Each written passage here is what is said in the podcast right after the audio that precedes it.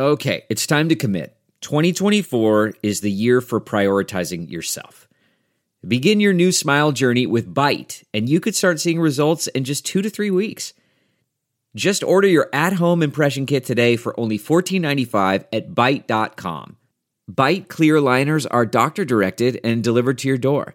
Treatment costs thousands less than braces, plus, they offer financing options, accept eligible insurance, and you could pay with your HSA, FSA. Get 80% off your impression kit when you use code WONDERY at Byte.com. That's B-Y-T-E dot com. Start your confidence journey today with Byte. The Institute of Art and Ideas, articles, videos, and podcasts. Hello and welcome to Philosophy for Our Times, the podcast which brings you the world's leading thinkers on today's biggest ideas.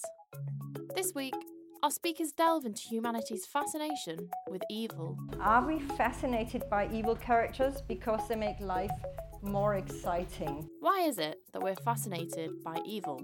Whilst we may condemn serial killers and abhor tyrants, our news and entertainment are obsessed with evil and violence. Is it because it makes life more exciting? Does it express our true nature? Should we look to end this morbid obsession, or actually accept it as a feature of humanity? Taking on these questions, we have an amazing panel this week. We are joined by British literary theorist, critic, and public intellectual who has published over 40 books, including On Evil, Why Marx is Right, and Radical Sacrifice. Terry Eagleton. Is that evil becomes sexy when virtue becomes boring. Joining Terry, we have American moral philosopher, cultural commentator, essayist, and author of Evil and Modern Thought, Susan Neiman. The reason we like focusing on evil, it's to steer our focus away from the real sources of evil. And finally, philosopher at the University of Manchester and co editor of the journal Representation, Stephen de Wijze. I think the fascination is really uh, a way of expressing our, our sense of horror at what these people are doing. I'm excited for you guys to hear this episode, and if you'd like to hear more from our speakers, then I would recommend episode 73, The Swindle of the New, in which you can delve more into Terry Eagleton's ideas and examine novelty's strange perils. After listening to the episode, please do also check out our podcast page, available through the Institute of Art and Ideas website at www.iai.tv slash podcast. Here you can find the latest updates from Philosophy for Our Times, where you can see a selection of featured episodes for you, sign up to our podcast newsletter, and subscribe to Philosophy for Our Times so you never miss an episode. Thanks so much for listening. Back now to Yana Teller, who hosts this week's episode. So let me jump straight into it. Are we fascinated by evil characters because they make life more exciting? Terry, you have the floor first. Um, why is evil so sexy? Why so glamorous? Why is everybody talking about gothic? Why does the devil have all the best tunes? Uh, why would ev- everybody want to share a whiskey with Fagin rather than an orange juice with Oliver Twist? Yeah? Well, I think the short answer to that is that evil becomes sexy when virtue becomes boring. In the 16th and 17th centuries, with the rise of Puritanism and the middle classes in general, the middle classes are always rising, uh, virtue is redefined as thrift, prudence, temperance, chastity, and so on. Now, in the light, since nobody wants to be good in that way, if that's what good means, you don't want to be it, then that's the moment when evil becomes glamorous. It's a historical matter because it wasn't always true. If you look at certain ancient thinkers, if you look at the greatest theologian perhaps of all time, Thomas Aquinas, for Aquinas, virtue, being good, is exciting and exuberant, and it's the way you flourish, and it's the uh, way you express e- energy, and evil is lack, deprivation, nothingness, negativity, an inability to be fully alive, an inability to flourish. It's flashy, but it's phony, it's empty, it's boring. Evil is paper thin and without depth, and it's boring. Um, so there's a whole turnaround historically, which ushers in the modern epoch. Aquinas thinks that being is good in itself. Creation is good. It's good that there are squirrels and telegraph poles and razor blades and glasses of water around the place. That is good. The demonic is that which is anti creation, which is dedicated to reducing creation back to chaos. It's a reversal of creation, back to a kind of pure nothingness. And purity is very seductive, not least for fascists. And there's nothing more pure than absolute nothingness. So the demonic is a kind of anti creation. It scoffs at human meaning and value, at the pretentious way in which we take our meanings and values so seriously. It's deeply cynical and nihilistic. It's Iago in the face of Othello, and it desires nothing more than to debunk and dishonour and deflate the petty pretensions of humankind. That's why the demonic is a kind of sniggering and cackling, as it is in the greatest novel, modern novel about evil, Thomas Mann's Dr. Faustus. The demonic wants to smash all that. It wants to return us to the pure nihilism, nothingness, and it wants, moreover, precisely, to do that purely as an end in itself, not for any instrumental reason, but, to use a theological term, just for the hell of it. Yes, just for the hell of it. It's that, and that's one reason why evil is extraordinarily rare, thank God. It's very rare because most wickedness is instrumental. You, you're wicked, you're immoral, for certain purposes, right? Evil is that very, very strange kind of wickedness which is in it just for the game which wants just to destroy as an end in itself, and having summoned up that, incidentally, uh, is connected with Freud's death drive to reduce everything to nothing, uh, what some people call obscene enjoyment. And having summed up the whole of evil, I will now either leave or maybe. we'll get back in a second. Uh, so, so, Susan, I'm sure you dare venture into other aspects of evil. Uh, I, I, basically agree with everything you said, but I want to go in a slightly different direction. Look at this. It's interesting to think about the way Christianity, Christianity's puritanical views about sex, may have put the sex into evil. I'm not sure that that's the case. One of the reasons I love Pope Francis, you think I'm going on a tangent, but I'm not. I'm a Jew, by the way, but I love Pope, Pope Francis because um, every single religion is made up of a set of moral commandments. One has to do with, you know, who you sleep with and how often and uh, what parts of your body you cover.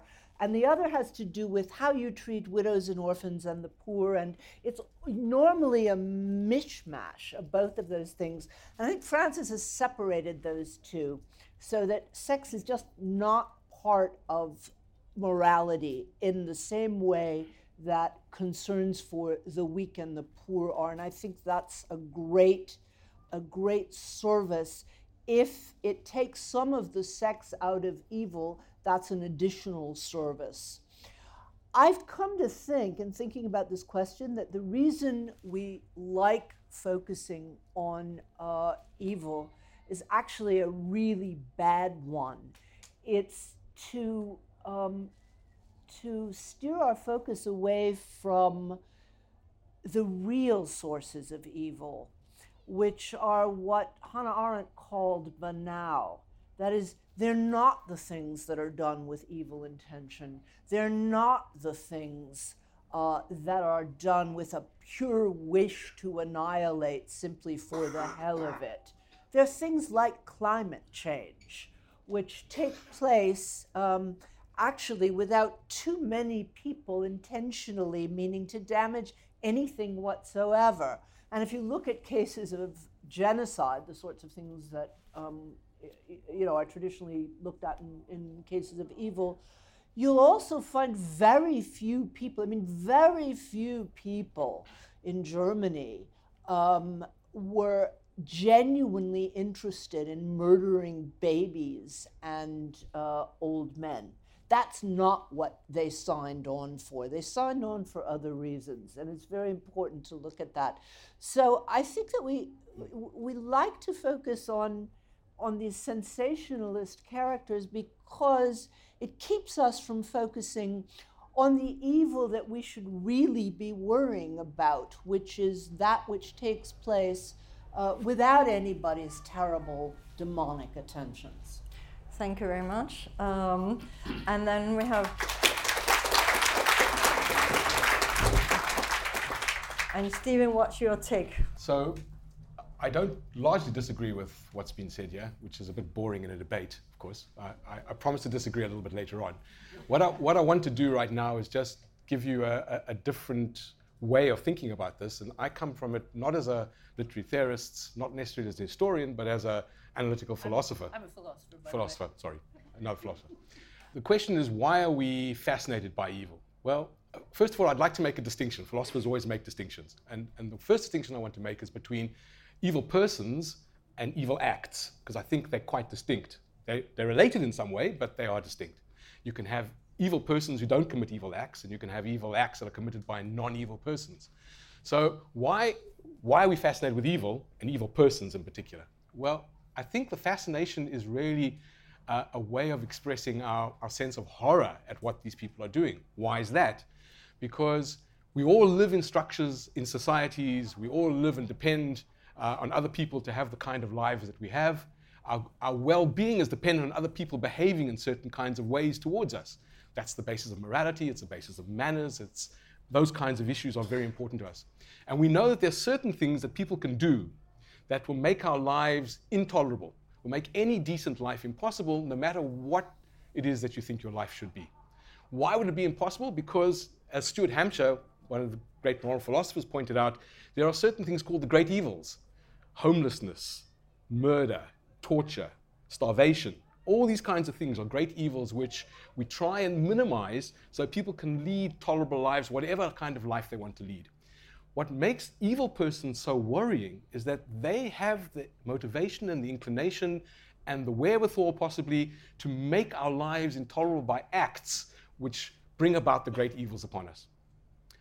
And so our fascination really is one of, if you like, of incomprehension, of horror, of disgust, of a sense of pollution, that these people are, in some important sense, inverting or destroying our moral landscape the way in which we ordinarily go about living lives which can be fulfilled, decent, reasonable. And that's where our fascination, I think, lies. And I, am not putting it away anything that Terry said. I think that, that what he said there probably comes in in some way. But I think underlying all of that is this concern that evil persons are a very, very great threat to us. Right, thank you very much. So we have from the The stage is set with the sexiness of evil, with the circumvention of banal evil and the intolerability that people can um, uh, throw upon us. I think we should start out then with saying, what is evil? I know you've been working on a definition of what evil actually is. So, right. Well, Stephen, would you elaborate on that? Well, it's like asking how, how long is a piece of, of wood, right? there, there, there are lots and lots of definitions of evil. And uh, there are religious definitions of evil, there's secular definitions of evil. In fact, up until fairly recently, definitions of evil tended to be within the religious uh, worldview. The last 20, 30 years, there's been a, a big movement amongst philosophers who talk about the secular conceptions of evil. Now, conceptions of evil differ depending on where you want to put the emphasis and depends on whether you're focusing on acts or whether you're focusing, focusing on persons. But I just want to make a distinction between a concept of evil, which I think we could all ascribe to, and the different conceptions of evil, the different ways in which you understand that concept. So, what is the concept? Well, I'll go back to what I was saying earlier. The concept of evil is something which we all understand as being those actions or those persons that act in ways which somehow obliterate the normal standard moral ways in which we operate amongst ourselves. So, when you engage in torture, when you engage in pedophilia, when you engage in genocide, when you engage in all those kinds of things, you're doing you're, you're, you're acting in a way that is destroying the standard way in which we operate together as moral beings. And every society, every society we have has some form of structure of moral discourse or moral relationships between each other so that their societies can work. May I just throw in a follow-up yeah. question? But many societies or many states uh, they will use exactly torture and other Sure. means that we in other circumstances will consider evil for something they at least will tell us is for the larger good. Sure. So will you still Exactly. consider it evil or Right. how do you then So, define so, that? so that that's when you go back. That's that that's a really important point. Is that people use these kinds of things which are evil and claim that they're doing it in the process of good, and evil states do that, right? Where we have to go from here is to understand that even though we might not agree generally on what a good life would look like, you could be religious, you could be secular, you could do a whole range of different things. We tend to agree on what's often called the summum malum, the worst things that can happen to us by virtue of the fact that we are the kinds of creatures we are, creatures that need to be loved, need to be fed and watered, need to be protected from physical violence, disease, and so on, we know the kinds of things at a minimum that we need to prevent in order for us to live decent lives. When you start using torture and claiming that that is something good, you are already violating that minimum requirement of what people require for decent lives. So, although I am a moral realist, I'll just put that out there for you, I still think that there is a, a basic foundation to morality which won't allow you to manipulate it in the way that you suggested. Right. Okay. Thank you very much, Terry. I would like to, or I would like to hear what your definition of evil is. Is there such a thing as an objective hmm. definition, in your opinion? Hmm. just picking up Stephen's point, I think the worst thing that can happen to us is death. And also, I want to, I disagree slightly with Stephen. I want to keep the definition of evil kind of boringly precise and narrow, which is not fashionable in postmodern terms where everything is open ended and plural and various and so on. Um, I don't think you get very far if by evil you mean very, very, very bad. Yeah. I think you miss the fact that evil is a very specific form of badness, which is luckily extremely rare and which is quite different from being wicked for instrumental reasons. As I say, on my theory, Stalin and Mao were extremely wicked. They killed thousands and thousands of people, uh, but they weren't evil in the sense that, I think, for those who remember them here, the Moors murderers were evil. Because the, the Moors murderers did what they did, you know, killed and dismembered little children, purely for the hell of it with absolutely no view, no utilitarian or instrumentalist eye to the consequences of it. Now, in that sense, for me, and it may be a bit of a weird and narrow definition, evil has a radical gratuitousness about it. And in that sense, what it resembles most, ironically, is creation because the doctrine of creation, theologically, has nothing to do with how the world got started. It's not some kind of pseudo science. Creation it, it, uh, means all kinds of things, but it, uh, amo- among those, it means that the world is radically gratuitous. It's an act of grace, it's a gift. God didn't have to do it because he didn't have, doesn't have to do anything. And it may be looking around the place a pity that he ever did. Yes? Um, the devil is a fallen angel. That's very important. They are two sides of the same coin. The class of gratuitous things is very, very small, very tiny. It, God, of course, who exists purely for his own sake, uh, evil, as I say, art, as it's been redefined since about the 18th century, as something which is gloriously autonomous and independent of its circumstances, and, politically speaking, human beings, men and women, as we might be under a different political system, which allowed us to, ex- as, and this is, this is the whole morality of Karl Marx, which allowed us to express our energies purely for their own sake, rather than the sake of profit or labor or staying alive or whatever. That's Marx, that's the communist ethics, basically. yeah. So I want to put evil in uh, among these other rather better things like art and communism and stuff. Right. Okay. And Susan, would you like to? Yeah, your I would. Definition. yeah. Yeah. No. Um, ever since I wrote a book on evil 17 years ago, the first thing that people ask me is, "What's your definition of evil?" And my answer has become, "Why do you care so much?" Because I don't actually think. I mean, I would tend to agree with Terry's definition if I thought it helped us very much, but I don't actually think it does what we want a definition of evil to do, which is to help us pick out things that are evil from things that are just wrong.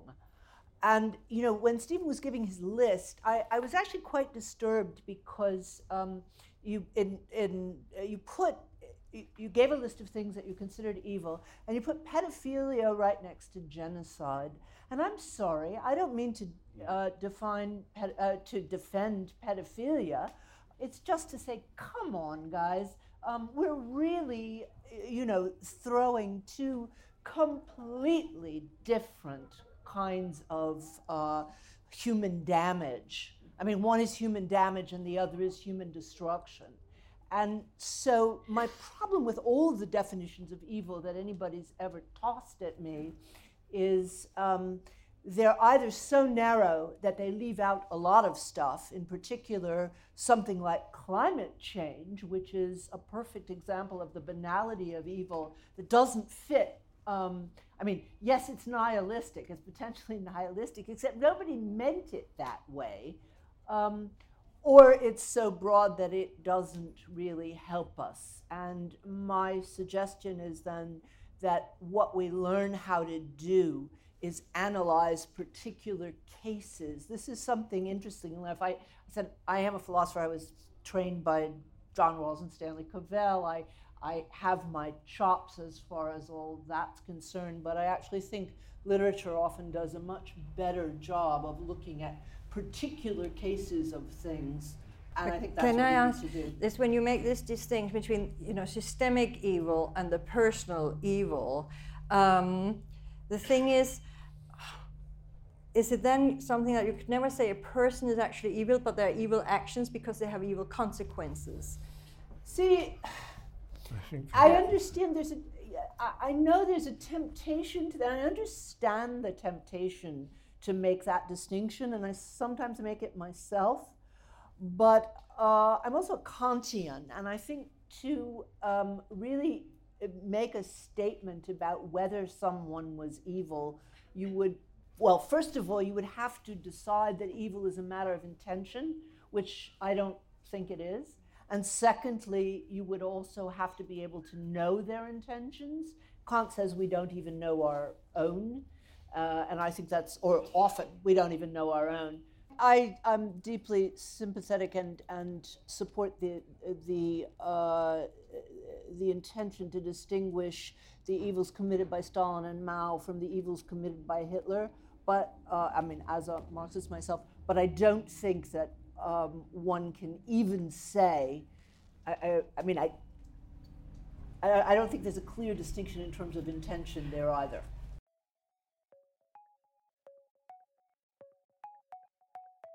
Do you want to hear more from the world's leading thinkers?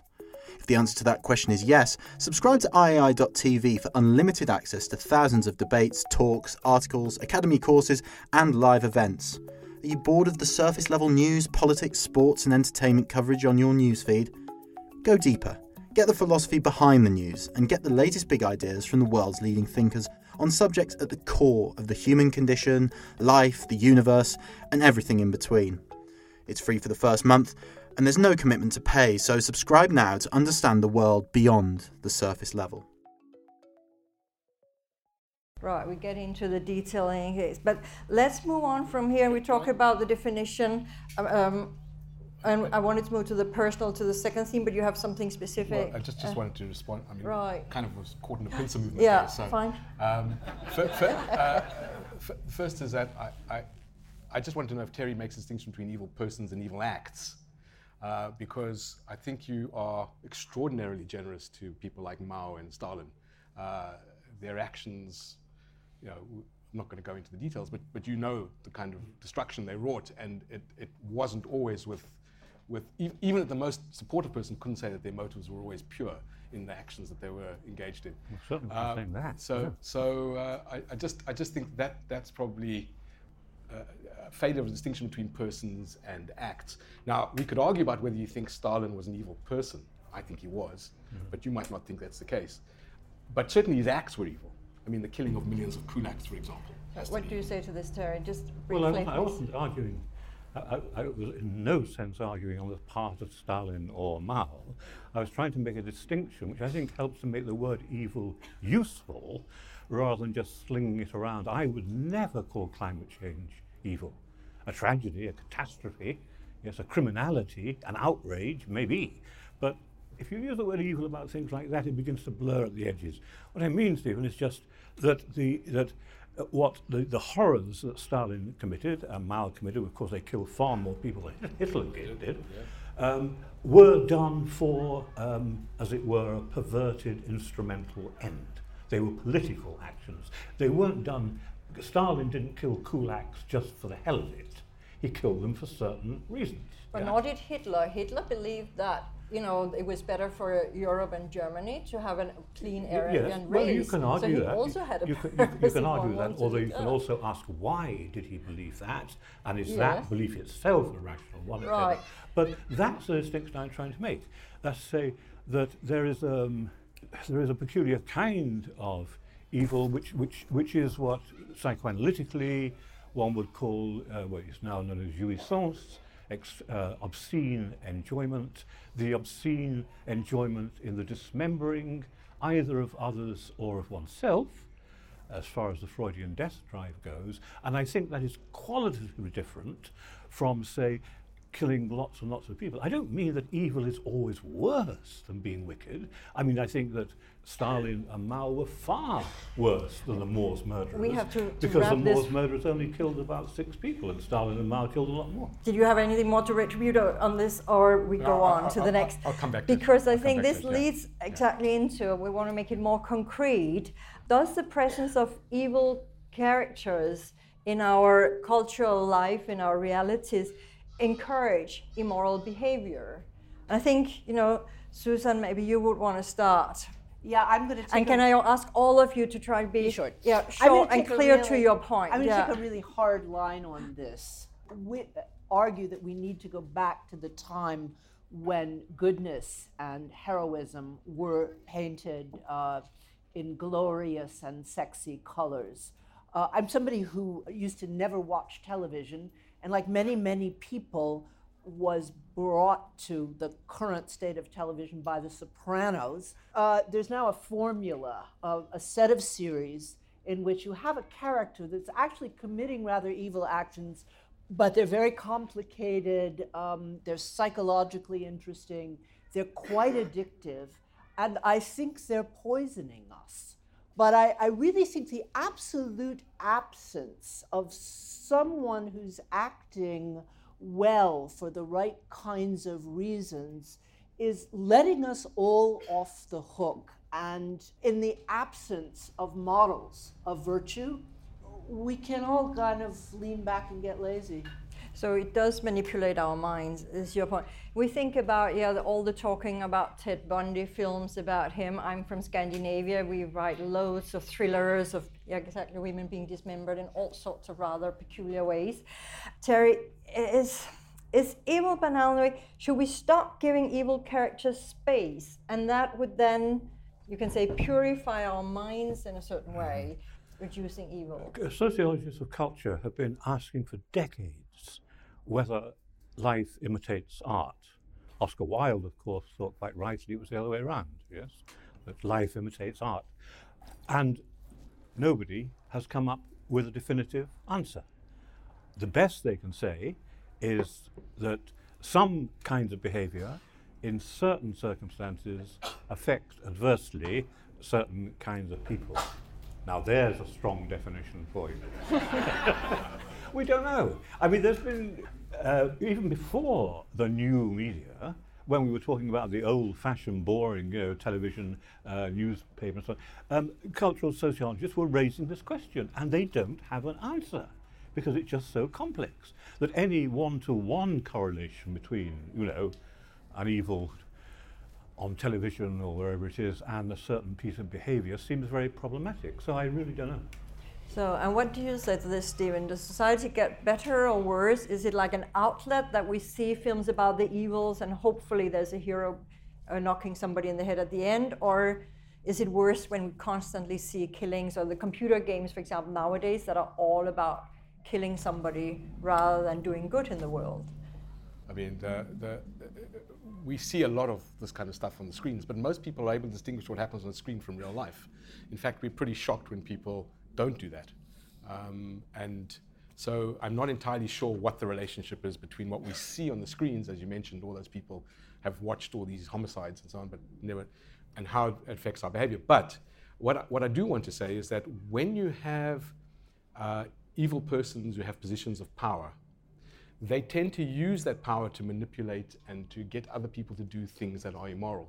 So there is a there is a a problem with societies that allow evil persons into positions of power and into institutions that have power, police forces, judiciaries, and so on. Because once they're there, they manipulate others who are not necessarily bad, but either don't understand what they're doing or are easily persuaded, and they start doing things which can be considered to be evil.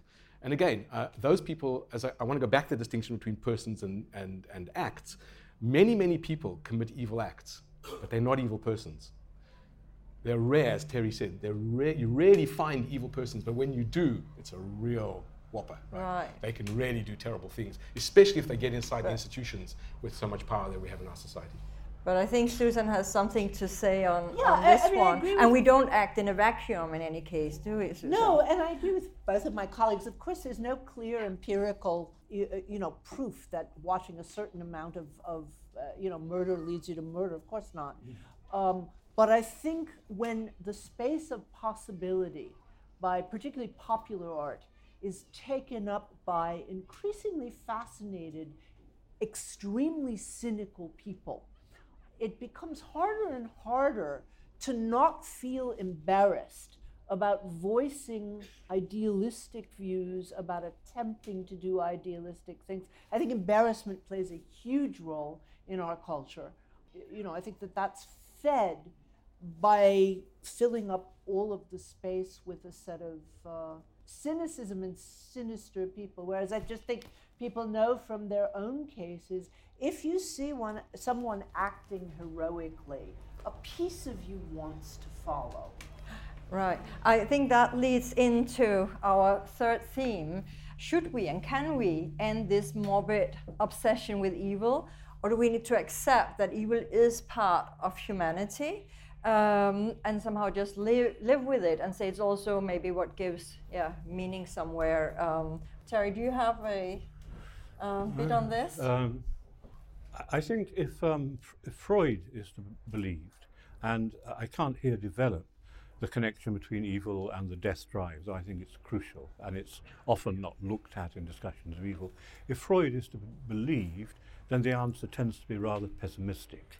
But Freud was rather pessimistic, partly because of the era in which he lived. That's to say, it would seem on Freudian terms that something like the death drive is built into us, um, which also indicates that it perhaps has some uses.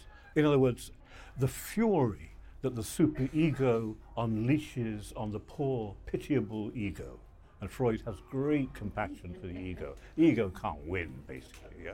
The fury that it unleashes on the ego can be extroverted, can be turned outwards, and becomes, well, in a word, a sadistic destruction. Now, insofar as sadism and masochism would seem to be built into what we are, the kinds of creatures we are, yes, uh, that's a big claim, but, I think probably it is true, then it would seem that we can't get rid of the death drive, we can't get rid of sadomasochism, and that is a challenge to postmodern culturalism.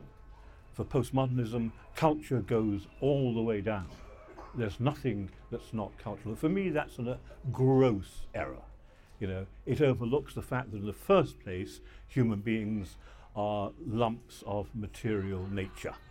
Whatever more sexy things we can get up to, we have to accept that as a starting point. That's being a materialist. Freud is an out and out materialist in his own way. And for him, it's part of what we are, it's part of the traffic between the small infant and its guardian, and so on, that certain desires and drives begin to germinate that you could only change if we weren't all prematurely born. But because we're all prematurely born, which is to say, because we all have an unnaturally long period of dependence on our carers, unlike you know calves who just know, time, who just yeah. get up and lick themselves down and walk away. You know, um, because of that, all kinds of awful things happen to us later on. Right. Well, so, to me anyway. I don't know. about you.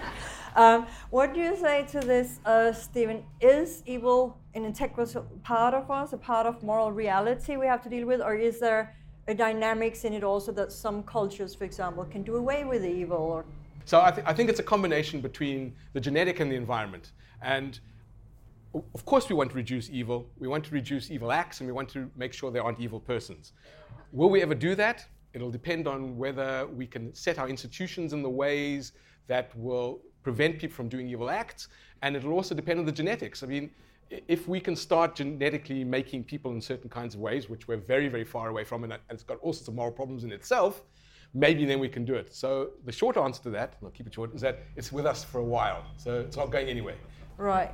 Thank you very much. And what do you say, Susan? Can we learn from evil, and can we learn to not be evil?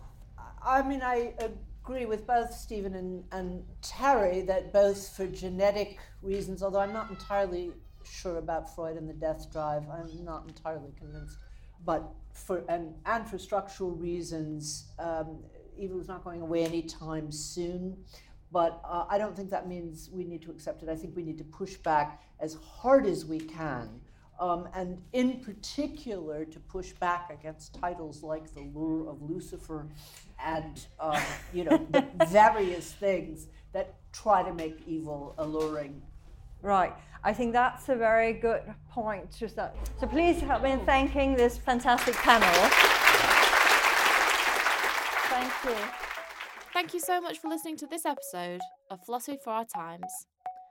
This podcast was brought to you by the Institute of Art Ideas.